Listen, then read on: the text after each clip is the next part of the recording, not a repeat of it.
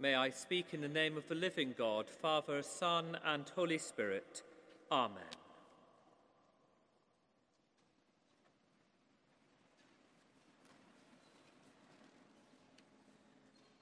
St. Simon and St. Jude, whose life and witness we celebrate today, were disciples of Jesus, and yet we know very little about them.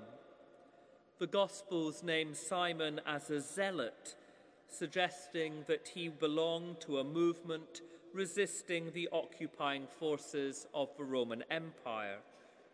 Tradition has it that he proclaimed the gospel in Egypt and was martyred in what is now Iran alongside Jude, who is described in our second reading as the brother of James, possibly James, the son of Alphaeus, whose life we celebrate together with that of St. Philip on the 1st of May. St. Jude has suffered in ages past for sharing a name with Judas Iscariot, the man who betrayed Jesus. So toxic was this association that past Christians were loath to invoke his name in their prayers choosing to do so only when all seemed lost and there was no one else to turn to. It is for this reason that St. Jude became known as the patron saint for desperate situations and lost causes. It is curiously appropriate that we should also choose to remember today the Victorian philanthropist Maria Mary Fussell as part of our autumn sermon series, reflecting on those memorialized in our crypt. For Maria was a woman whom the Bishop of London described in an address given at the unveiling of her memorial as unknown beyond her own immediate circle of friends, and whose life was, in many respects, desperate, and tragic. Maria was born in 1834 into a wealthy manufacturing family. She grew up in Nunney Court near Frome in Somerset, close to a series of ironworks owned by her father John. He died in 1853, leaving Maria a legacy of £40,000 equivalent to some £5 million today. On coming of age, Maria travelled to Europe, accompanied by two of her closest friends, but strenuously sought to conceal her true wealth. Alas, her confidence was betrayed by one of her servants, and a fellow traveller, Pierre Philippe de Gendre, a bodyguard to the King of Naples, sought to befriend her. They were married in 1858, but from the very start, their marriage was unhappy. Pierre was unfaithful and abusive and quickly squandered the £10,000 given to him by his wife's trustees. When this money was gone, he demanded that he be given a share of the monies she had subsequently inherited following the deaths of her mother and sister. Such was the abuse that Pierre inflicted upon Maria that she developed a tumour in her breast, necessitating invasive surgery. Unable to endure him any longer, she left the marital home to live with friends only to be abducted by him and forcibly returned.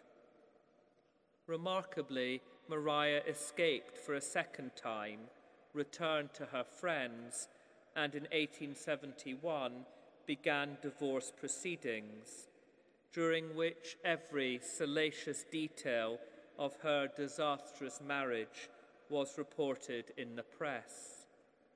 A divorce was granted and Pierre's adultery and abuse was exposed. but the damage he had inflicted on her was to prove fatal. Ten years later, she died from breast cancer and was buried following a very simple funeral near to her family home. Maria left an estate valued at some 15 million pounds today, the bulk of which she bequeathed to the London Diocesan Home Mission which had been founded in 1857 by Archibald Tait, Bishop of London, to build new churches for his rapidly expanding diocese. In the years following her death, Maria's extraordinary legacy, the largest of its kind, funded 33 new parish churches. Though Maria endured unimaginable suffering and degradation, she, like the saints of old whose lives we celebrate today, looked beyond her own needs to those of her compatriots, establishing a foundation by which future generations might hear the good news of Jesus Christ and receive the care and the nurture of a loving church. I had never heard of Maria Mary Fussell until coming to St Paul's Cathedral and finding for myself the memorial erected to her by her great friend Sophia Crossland in 1904. It was even more of a surprise to discover, alongside the facts of her life, that Maria was my second cousin, four times removed.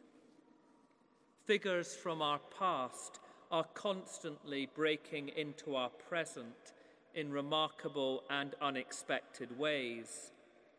Indeed, we celebrate the lives of the saints and memorialize our ancestors, however unknown or obscure they may be, because their achievements in the face of great adversity can save us from the tyranny of present trials and tribulations, inspiring us to do extraordinary things for our friends and our neighbours.